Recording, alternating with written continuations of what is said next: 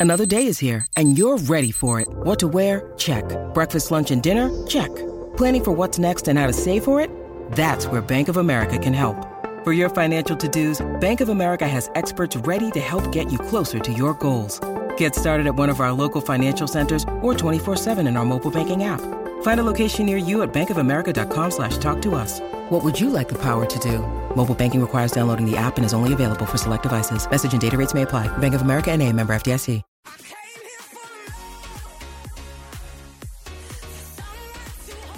Join the conversation today. Text us on 0499 736 736. Live on SEN Track.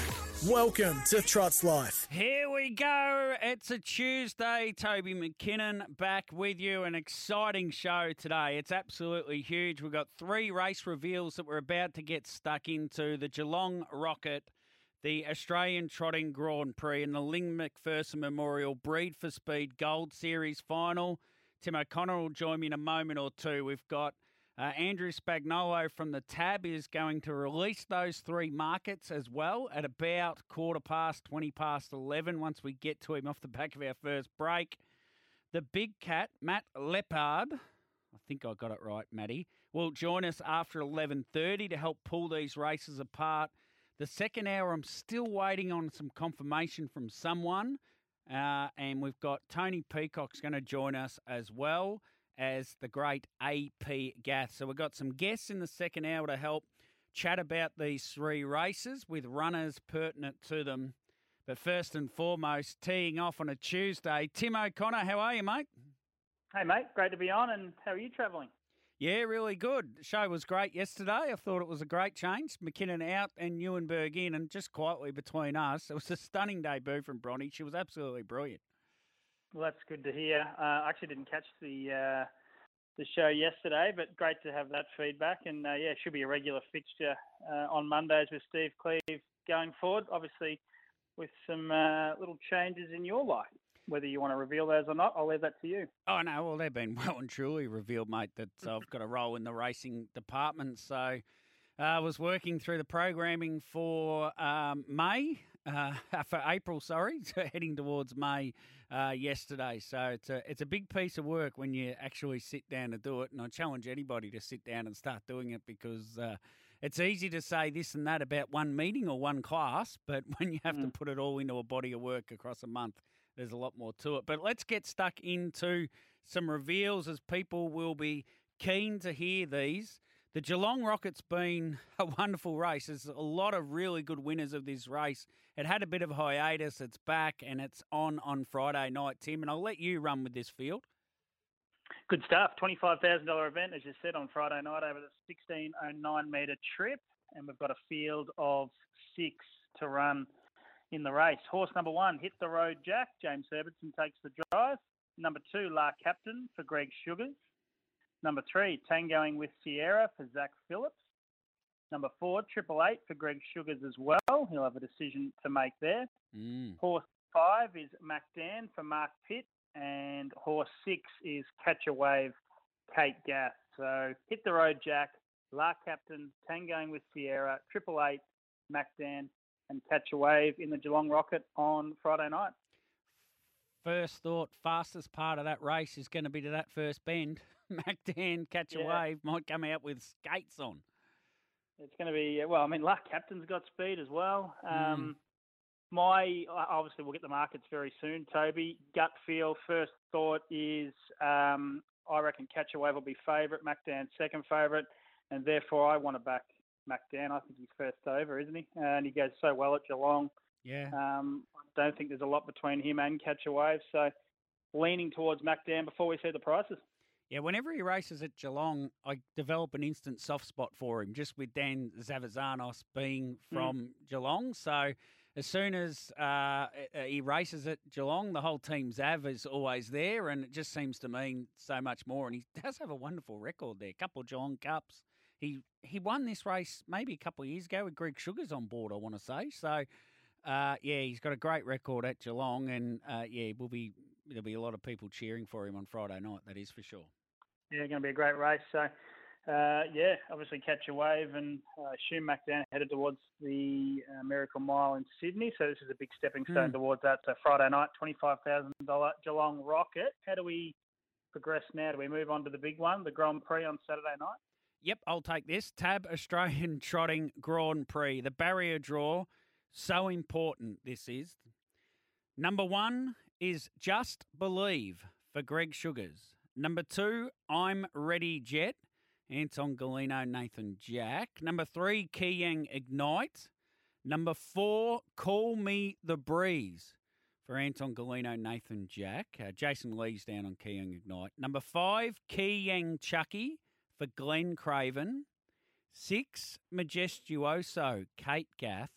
Seven, RC Phoenix, Chris Svanosio. And number eight, Elder Barandino for Chris Shin, the only horse off the second row, which hopefully helps him score up. We just want to see him score up and compete in the race. Yeah, great field, uh, great barrier, or interesting barrier draw. Um, first impressions are always uh, important. Toby, what do you think? Well, I think that Gate Four's won the most uh, Grand Prix in the history of its existence. Six of them Has have come really? from Gate Four, right? So all of a sudden, I think Call Me the Breeze has got a pretty good gate, but uh, the first two runnings of this race, or the second running of this race, the pole horse went around a dollar fifty, led all the way, and won.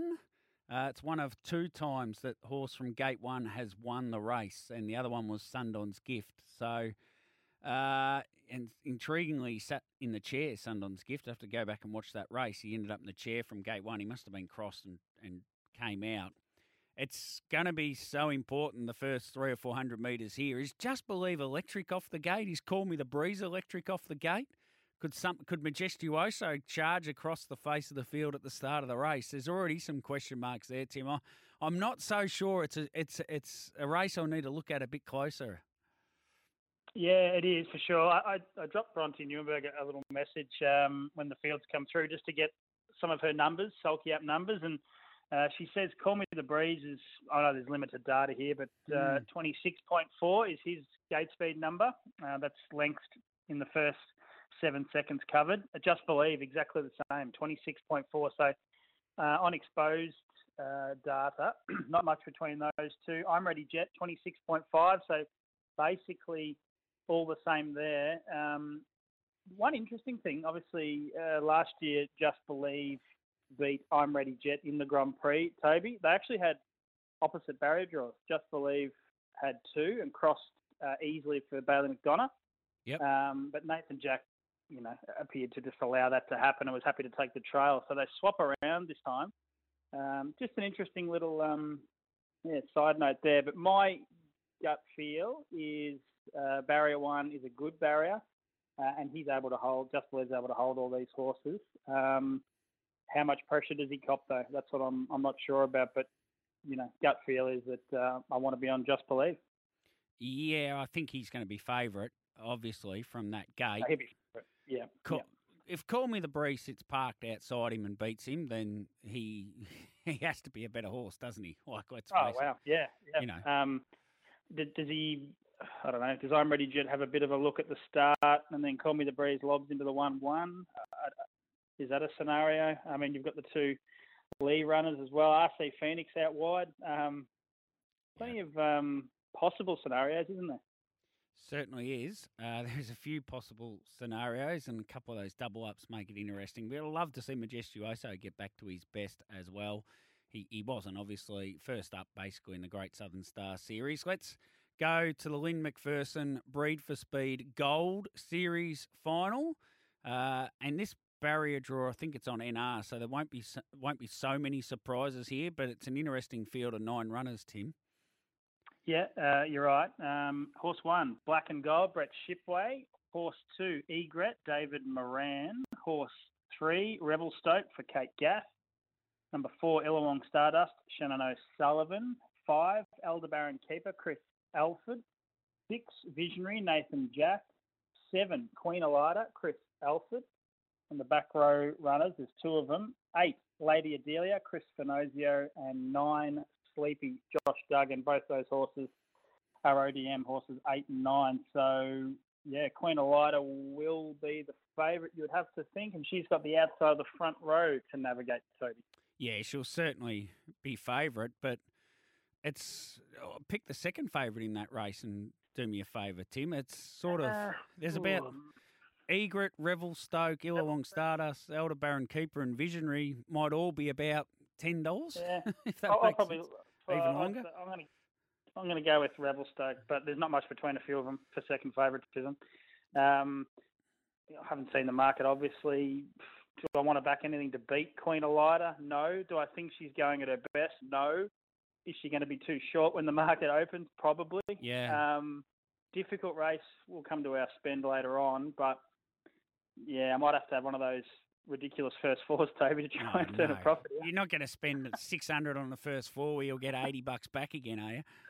Yeah, that wasn't my finest hour, but the one last week, all right. By the time, by the end of the year, that that spend will be out to probably ten to twelve thousand. I reckon I'll just keep, keep bringing it up, and the return will be probably down to a dollar fifty uh, as we can do. Let's get a breakaway, mate, and we'll come back and uh, we'll have Andrew Spagnolo on the other side.